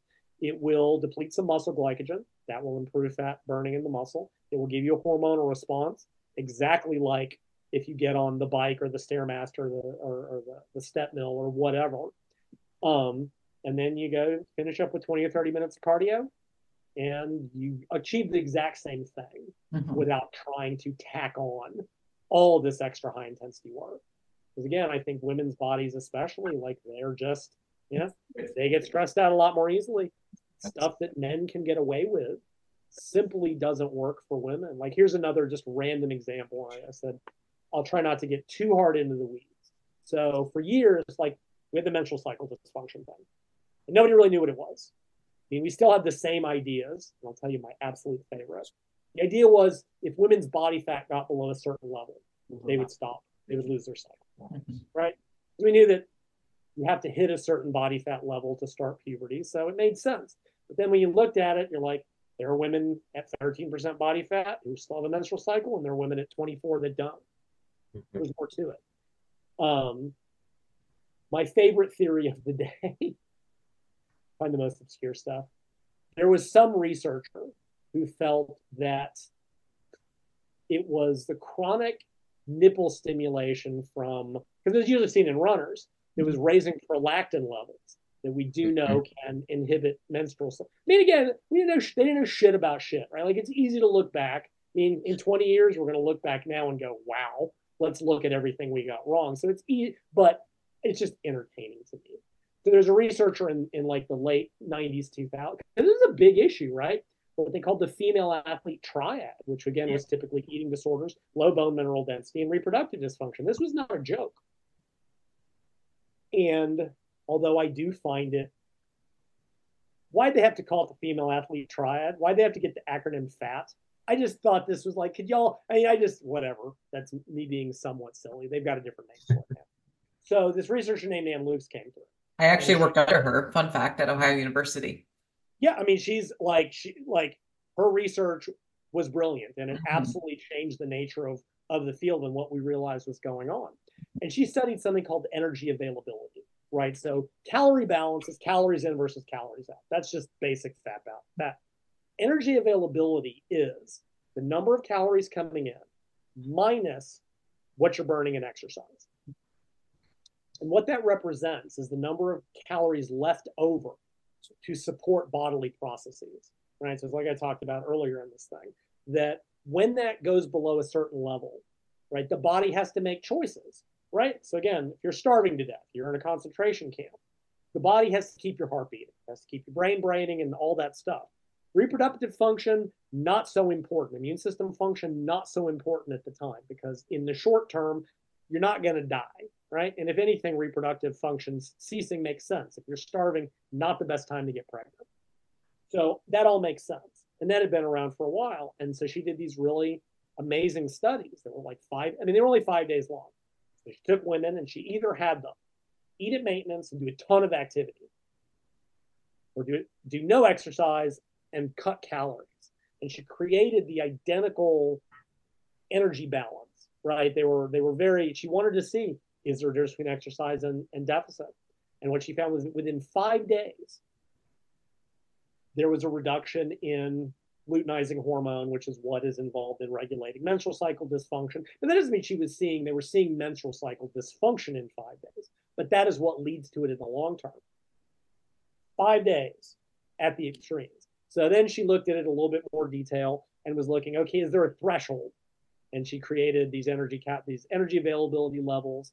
And it was like, well, thirty calories per kilogram of lean body mass. And it was only lean body mass. It wasn't fat mass. And she looked at like thirty, twenty, ten, five, and forty-five. And I went, okay, at forty-five, everything's normal. You know, supposed sufficient calories. And at thirty, that's when the problem started. And way below that, that's when shit cratered. And by that, I mean, not only luteinizing hormone, thyroid would crash, cortisol would go up. You know, the it, it is a starvation response in the sense of this is the hormonal response to dieting. It's not like metabolic damage, but but it is. This occurs. Then they started looking in more detail. And what they found was that in women, if women had lost their menstrual cycle, they were always below third, that thirty value. But not all women below thirty had lost their menstrual cycle. Right. So it wasn't like everyone would. It was that they just, it gets a little more complicated. We know now that, you know, what they used to look at, because they didn't know anything. Normal menstrual cycle, nothing. Because that's all you could measure. We now know that there's a couple of intermediate steps, these sort of sub, uh, subclinical eating disorder or menstrual cycle dysfunction that you, you can't tell that they're occurring. Those can occur at higher levels. Those can occur within like two weeks of hard exercise in women. Like it doesn't take much because women's reproductive systems are so complex and so sensitive to this stuff. So, and now more research, because again, in the long term, they're like, all right, women at thirty-two calories per kg, we may see menstrual cycle dysfunction, because it would be great if staying above that level could prevent everything from happening. But again, if you're dieting for six months, it's a matter of when, not if, generally speaking. Although, interestingly, as women get older, they are less sensitive to this stuff. Um, it's what's called reproductive age, which is the number of years since they hit puberty, not biological age. So after like fourteen years, women's system. So older competitors may not face this, but again, let's face it, we're usually dealing with younger female, younger athletes, younger in whatever, teenage, high school, in the twenties, they are very sensitive to this. But, which is a very long way of getting the facts. So then they test this in men, because they just weren't really seeing this in men outside of the extremes, which is, you know, the highest level runners, horse jockeys of all things. And, but when they've studied it, in women, once you cross that thirty threshold, you start to see the problems occurring. For men, about fifteen. Men can use deficits so massive, and their system just won't shut down. And for women, it will much, much, much, much earlier, which just kind of points to all of this. When women's systems, you know, sense this lack of energy availability, it just goes, okay, whoa, I need to slow everything down. Now, briefly, and again, in the two thousands, when this research sort of started, there was this idea, women should never go, go below this level ever. And that would be great, except that you'll never make it to stage, mm-hmm. ever. At some point, you have to cross that level. Again, the goal is to do it as late as possible in prep. There's no avoiding it to get the twelve percent body fat. Like, yeah, bikini competitor, he needs to be, what, fifteen, sixteen, somewhere in that range these days. Might, but if you're looking for uh, classic physique, bodybuilding, even uh, I think fitness is, is down at those extremes. Like, it's a matter of when, not if. You just want to hold it. But the point of that all being that men just don't get it till much, much, much later, if they get it at all. And even if they do, you don't see the same damage to bone mineral density. You don't see these things that can really cause problems in women. You don't, like, you may see like low testosterone and hypogonadism, but you won't see a loss of menstrual cycle dysfunction. Um, now, in recent years, they have, and there's a lot of debate over this, the I O C, well, A, they've gotten away from these extremes. It's no longer eating disorders, osteoporosis, and no menstrual cycle function. Now it's like dysregulated eating, which can mean a bunch of different things. Some athletes just don't eat enough because their appetite's not there. Some of them do it because they're chronically dieting. Some of them have explicit eating disorders. Bone mineral density, anything below normal. It could be osteopenia, it could be osteoporosis. Menstrual cycle dysfunction can be a range of things. So it's more included. But then the I O C came in and said, well, we need to include men in this. And they've started calling it relative energy deficiency syndrome, just saying that it's it's that. And there was a lot of debate over this, mainly from researchers like um, Lukes and D'Souza that are like, look, taking it away from calling it the female athlete triad is really de-emphasizing the fact that this profoundly impacts women. The criticisms were fell on deaf ears, but there's a lot of debate over this because, so for men, it's, yeah, whatever. I mean, I, I, I will joke with men. They're like, oh, I want to get to single digits. You know, it's like, yeah, men will diet down to get a six pack, hoping that it'll get women. Penis doesn't work because all the hormones are screwed up, right? Like, like a man at that level, like, sorry, dude, your testosterone's going to be in the shitter. So, but for women, it can cause, you know, bone mineral density that may or may not come back. It can cause reproductive dysfunction. It causes a whole lot of issues that are just not seen, but it happens earlier. Mm-hmm. So it's really just a matter of, you know, not only crossing that as late as possible, um, which I've got one more thought after that, but I want to come back to what we talked about with higher calories. Because then that raises the question, okay, do maintenance days, or what I used to call refeeds, I've kind of gotten away from that terminology, or carb ups, or whatever you want to call them, does that offset this? And the answer is, it depends. So Lukes herself, one of her later studies, wanted to see how quickly can we reverse this? So she took women, five days, low energy availability, and then she just overfed the shit out of them. It was something like double maintenance, six thousand calories. I mean, just absolutely force fed these women, because that's what they'd seen in, in uh, animal studies. And the results, nothing. Just didn't, one day was not enough in, in, the, in that sense.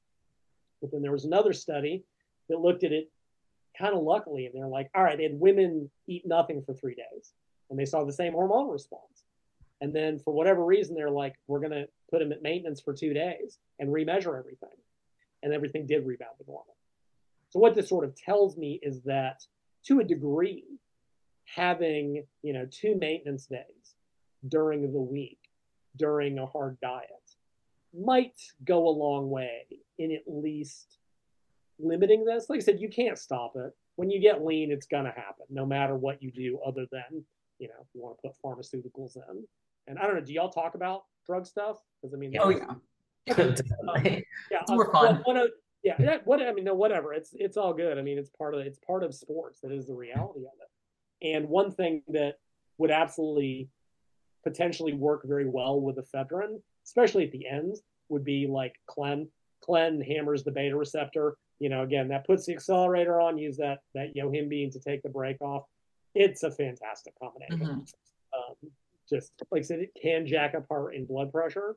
But then again, A, women tend to run lower in that regards anyway. And by the time you're at the end of contest prep, the hard bit is keeping your blood pressure normal, not from going too high. Like it. So I tend to when I write about it, I tend to say don't combine the two because I'm de- because I know how the general public responds to this stuff. But when you're at the end of contest prep, everything's so shut down as it yeah. is. Um, yeah. So, but anyway, so oh yeah, so these those two maintenance days might help um, in some, and it may have other benefits, preventing some of the water retention. And also it's the recovery. Another thing that gets forgotten about with women when they're dieting very hard, since they're smaller, they don't have the same calories to work with. Once your protein's a certain level, you often have to make some hard choices between carbs and fats. Yeah. Because they're gonna drop. And to keep carbs high enough, either out of the depression range or to fuel training, fat's gonna be very low. That can cause one set of issues. If fat's high enough, carbs may have to be very low. What do you do? Well, those maintenance days, on top of everything else, give you a chance to refill muscle glycogen, refill muscle carbohydrate to sustain the next amount of training. Um, so that's the, so I think they they have potential, again, advantages, so long as they're not slowing down your prep, so long as they're not throwing you off the wagon, which does happen to some people. Um, I know some physique guys that tried it. They tried diet breaks and they tried refeeds and all that stuff. And they're like, look, once I'm in, in prep mode, if I do that, it sort of unflips the switch and I have a lot of trouble getting back on my diet. But that's an individual thing. Yeah. But those strategies do seem to, I mean, you know, you mentioned the, the, the strongman competitor, right? You're not trying to get to the extremes of low body fat. No, no. You know, we're just trying to make weight. Always, you can always manipulate body weight. Um, the last week, you know, you got to oh, get her sure. within five to ten percent uh, of of the body weight she needs to hit, and she can blast all the last bit with all the the pre that that weekly nonsense. Um, sort of in that vein, just as a something to throw out, I mentioned this female powerlifter that had to lose like a ton of fat, um, not a ton of fat, but enough to to to make it to make her weight class. And one thing I've done that goes into sort of falls in the maintenance thing and the extremes, and sometimes you have to do some some stuff. She's training four days a week for typical powerlifting.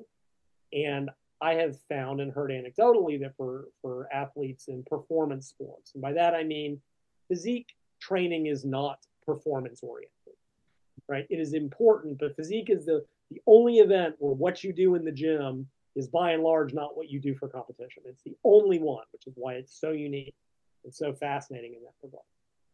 Performance athletes have to worry about maintaining performance, right?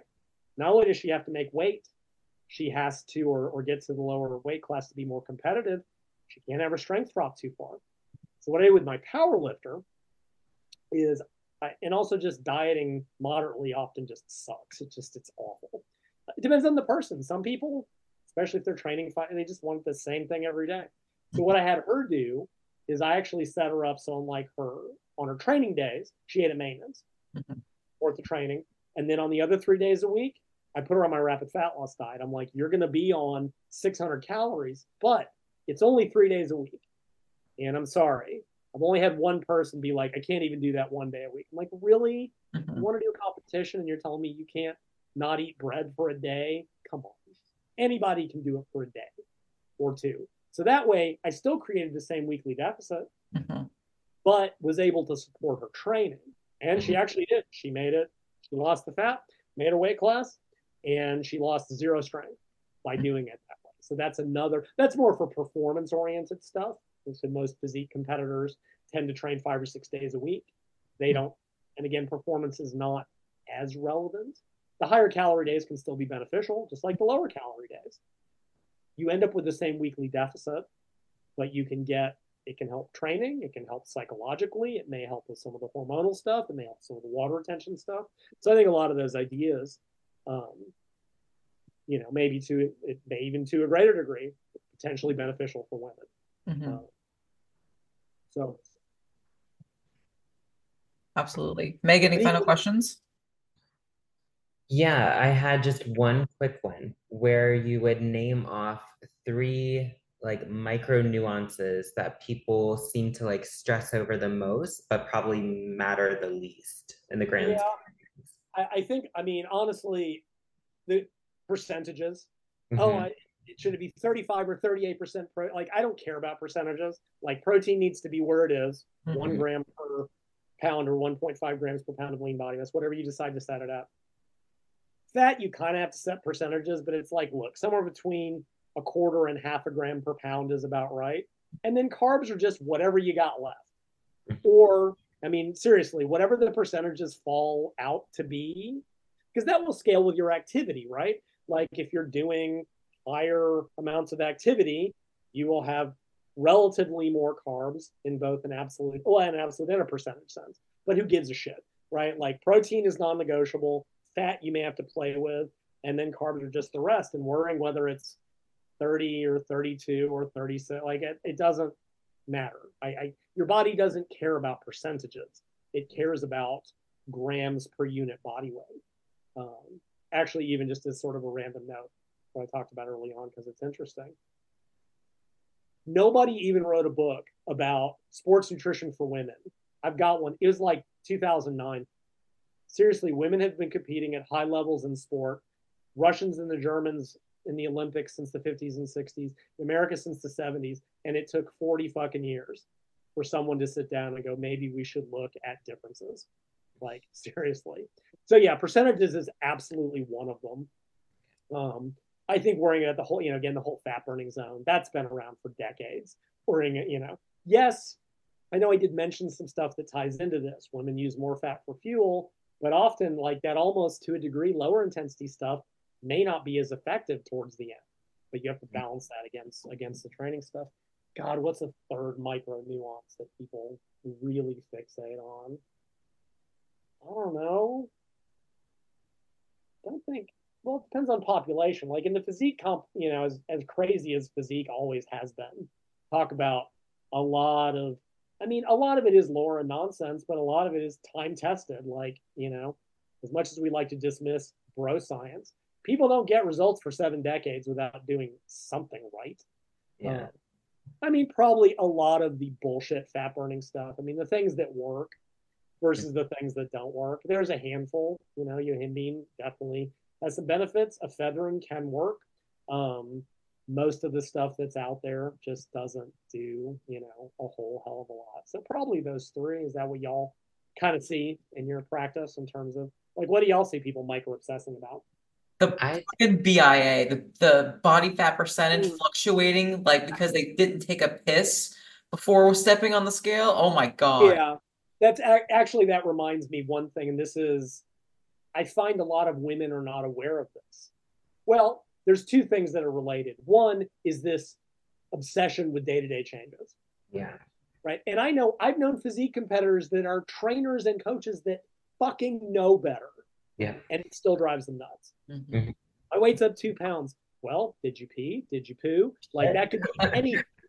Right. And that's why at least now people, you know, you do the seven day weight, use the rolling trend, like that smooths it all out. But people still get so, I mean, I'm not saying it didn't, I didn't do it too, but it will drive people nuts. And that's also where you see people will just overreact to stuff. They're like, oh my God, my weight's up. I'm going to do an extra forty-five minutes of cardio. I ate an extra one hundred, all, all that, you know, neurotic shit that just puts you straight into exercise bulimia or an eating disorder or whatever. I mean, make no mistake. Yeah. Contest prep, and this is in no way to downplay how awful eating disorders are. I suspect most successful, well, athletes in general, but physique especially, probably starting out with a little bit of a subclinical. I mean, you have to. To want to starve yourself to the extremes, you kind of got to enjoy being hungry a little. Like, yeah. Again, this sounds horrific, but it hopefully will come across. Like, you don't need an eating disorder to be a successful physique competitor, but it doesn't hurt. Mm-hmm. Um, I mean, like I said, I know that sounds horrific, and it is, but some of the work suggesting that athletes develop eating disorders, it's probably more that, like, runners are super skinny because they probably were anore- a little, like, subclinically anorexic to begin with. Um, but yeah, but there's that, but that then ties into the whole menstrual cycle dynamics. I found a lot of women that aren't aware of that or don't don't think about it, right? Mm-hmm. They're like, I did things, my weight's here, and then a week later, what the fuck? Mm-hmm. Yeah. It drops and it goes down. And women frequently have to weigh, well, they can only compare the same week of the same week of the cycle. This is assuming that they're menstruating. This is assuming that that's all changing. If they're on birth control, among other potential benefits, it just smooths this shit out. right? For good or for bad. It just makes it so that this is less of a concern. Um, if there's, again, a benefit towards the end of contest prep to losing your period, it smooths it out too. You don't see the month, the month, the week, the week stuff going on. Like, you know, it's, it's indicative that there's a problem, but it is, I guess, a benefit in one way. Um, but women may have to compare body weight week one to week one, because those are the only comparable values. Week two to week two, week three to week three, and then again, just stay off the scale during week four. It's just not, it's not a good thing. And so what you may see, right? Let's say woman's losing a pound a week. At week one, now she's one hundred thirty, just made up values. A month later, she's down four pounds, right? Or yeah, one twenty-six, she's losing a pound a week. Now in the second week, pre-ovulation, she may have started at one thirty-three, but she should be down to one twenty-nine, right? It should be the same four pounds, just from a different value. And then week three usually drops a little bit traditionally. So maybe she's at one thirty-one instead of one thirty-three. Well, I would expect one twenty-seven. So the same relative changes. And again, week four, don't. just, just, just don't. Um, but that, and that's even something women can take, you know, you can get that data before you start your diet, right? If you know, all right, I on average gain three pounds from week one to week two, and then lose two, and then again, week four, blah. Like you can start, you can just plan that in. But again, I see women, they're like, ah, I started my diet, I'm down two pounds. And then week two rolls around, like, well, I haven't lost a pound. Now you're holding two pounds of water that is offsetting it. And that is just something that needs to, women need to keep in mind. But again, men don't deal with. Yeah, that's definitely something I remind my girls of. And then also like the digestion changes with oh, our menstrual yeah. cycle. Mm-hmm. um, they just complain about like constipation around ovulation. I'm like, well, no shit. And they're like, give me more fiber, and I'm like, no, just just wait a couple days, like, patience. Yeah. I mean, like, and I and I get it, and especially, you know, if you're a physique competitor, it's like, yeah, you know, I don't, my tummy is pooched out, and I'm lean, and I've got the food baby, and it makes me, I don't like the way I look. And even with the water weight stuff, and people are like, oh, should I take a diuretic? It's like, look, dryness only counts on competition day. Mm-hmm. Getting crazy about this. I knew a guy years ago who started, he's like, yeah, I started my diuretic twelve weeks out.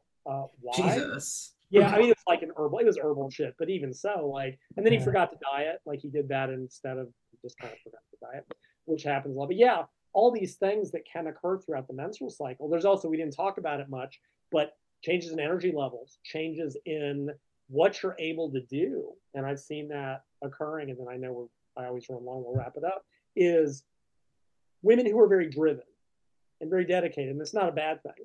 Some of them just will see performance changes. Some of them see nothing. It just depends on the woman. There's more, there's a lot of variability here. But I've seen, you know, I uh, trainee once, week one, right after menstruation, P Rs, mm-hmm. without fail. Week two, she'd be a little bit weaker. Week three, she'd be stronger. And then week four, her training would completely shit the bed. Like literally, she couldn't do more than sixty percent on machines.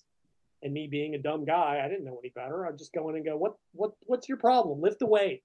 Like, and then I started thinking about it, and I'm like, huh, this is syncing up exactly. So I train, I just programmed her training around that. Because yeah. seriously, she would, right, the week before menstruation, her training, and then she would start, and then two days later, she'd pop off P Rs. Like, with, so I just planned the training around that. But if you've got someone who's super intense, and this is biological, I know in the modern era, it's just like, nope, P M S is, you know, part of the patriarchy to whatever. No, it's biological, whatever.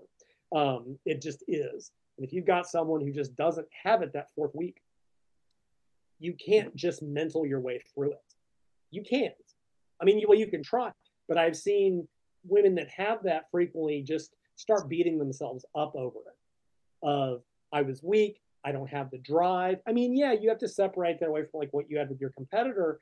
Is it that the training and dieting is wrong? But if you see that, that literally every fourth week, everything is going terribly, right?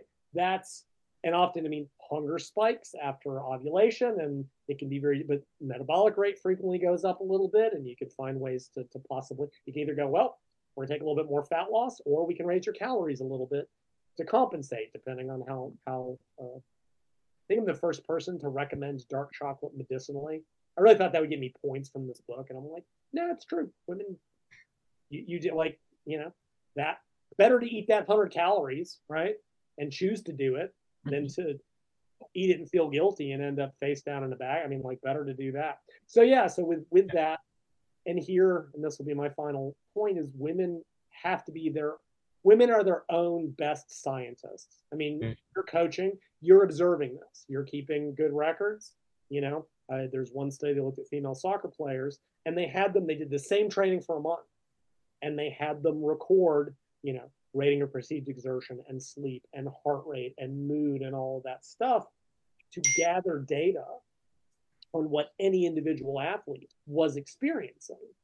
Like I said, I've seen a flat line, I've seen this, and I've seen, you know, that, and, you know, everything just crashes.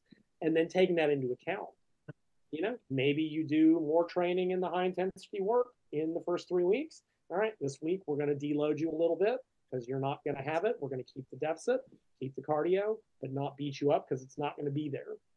And better to do, you know, you can still maintain that. And then, all right, first couple weeks of the month, we can really, you know, beat up on you again because you're feeling good. And there's some data that women may respond better to training in the first two weeks of the cycle for the last two. It's not, you know, super, super strong. And it's not like they don't adapt, mm-hmm. but the hormonal profile in the second half of the cycle is worse than in the first half. You know, you can come up with all kinds of creative ways to adjust training and diet throughout the cycle. And for some people it's good, and for other people it may not be necessary. But again, that's such an individual thing. Um, and that will, you know, again, to truly wrap up, this will, I mean, if you've got an assisted competitor, a lot of this doesn't matter. Like I said, that's what yeah. the Germans and Russians did. The, the China, I read something about the Chinese Olympic team, their, their Olympic lifters. The first thing I read said, ah, they take their women's menstrual cycle into account. And then the next thing I read a couple years later were that they stopped doing that. I'm like, oh, they started juicing the hell out of them. With no one, it makes it it makes it a moot point. I don't know if you talked about that with Broderick, but you know, once you just eliminate the menstrual cycle completely, you don't get those fluctuations. I mean, with men training, it's a line. Yeah, you know? It's like the joke, men are the same asshole every day in the gym. And with women, you know, it it can be that. Mm-hmm. There can be mood changes. I mean, let's just face it. Um, in that fourth week of the cycle, as the research likes to put it, women are more emotionally labile, which is a nice way of saying they can become kind of a mess. But I mean, but again, it's it's neurological, it's biochemical. Serotonin is dropping, dopamine is dropping. None of that helps with mood. P M D D yeah. is a very serious thing. Women can drop into full-on suicidal ideation if they're prone to it. I mean, like this, this shit's not a joke, yeah. and it becomes a real problem. And you know, that would be the worst time to be on low carbs. That sure. might be a time, you know, some women have to go on an antidepressant one week out of the month. Like this shit's no joke.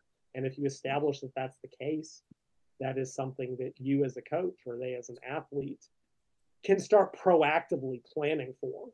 You know, I, it, it's, I, I think I wrote about this in, in like, there's nothing that says like, let's say you had someone on week four, everything just went terribly and they were not going to be able to stick to their diet. You could very easily set up a cycle with the first three weeks of the month, use a little bit bigger deficit. Week four, put them in maintenance. Like if you know they're not going to make it through, as long as you're generating the same total deficit. Have you ever, have y'all ever done that? Just because I'm curious or had to? Yeah, I've had like cycle syncing with stuff like that, with like carb rotations and stuff like that, especially because it was a female who did contest prep with a coach that did the whole fourteen hundred calories, two hours of cardio for the entire twenty weeks. She lost her period and all she wanted to do was become a mom. And so to get her cycle back, we did kind of like some cycle syncing stuff with her training and nutrition. And then she literally had a beautiful baby girl like six months ago. So yeah, I mean, and that's like I said, that's the typical male coach. They're just like, well, this is what works on all my dudes. Yep. Um, and it doesn't, like I said, it, it I mean, it causes, it can cause damage. Mm-hmm. Not to mention, I think they use an A I like twelve weeks out too.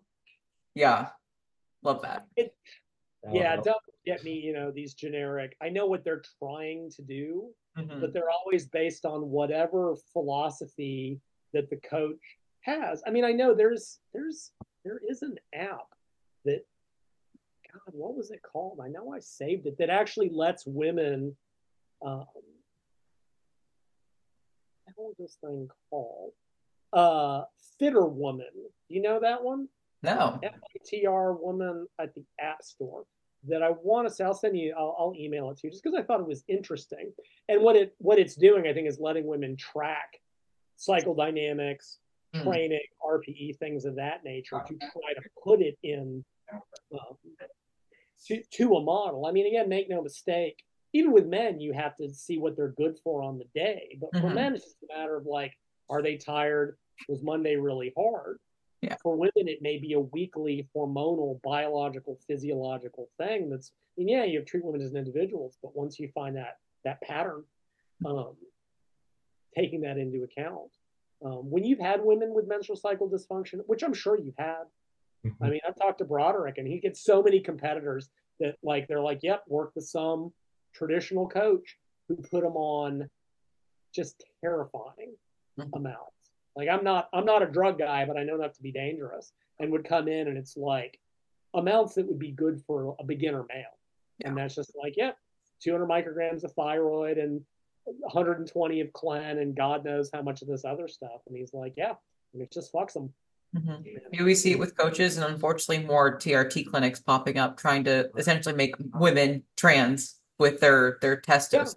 Yeah. Yeah, yeah. They just, yeah. They just, all they know is this is the doses we use in men, without having that that basis. I mean, I, I always tell women that are having any hormonal issues, whether it's thyroid or hormonal, and we're just now starting to realize it'll become more normalized in a decade that women do need testosterone replacement as they hit H R T, you know, but there's still that testosterone, that's a man's hormone. What? And same thing, estrogen, progesterone important.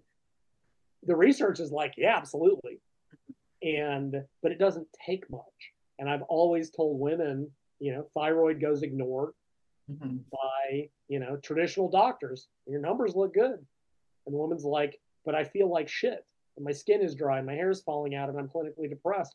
But your numbers look good. Fantastic. And then it goes with, ah, it's all in your head. You're histrionic. Blah, blah, blah, blah, blah.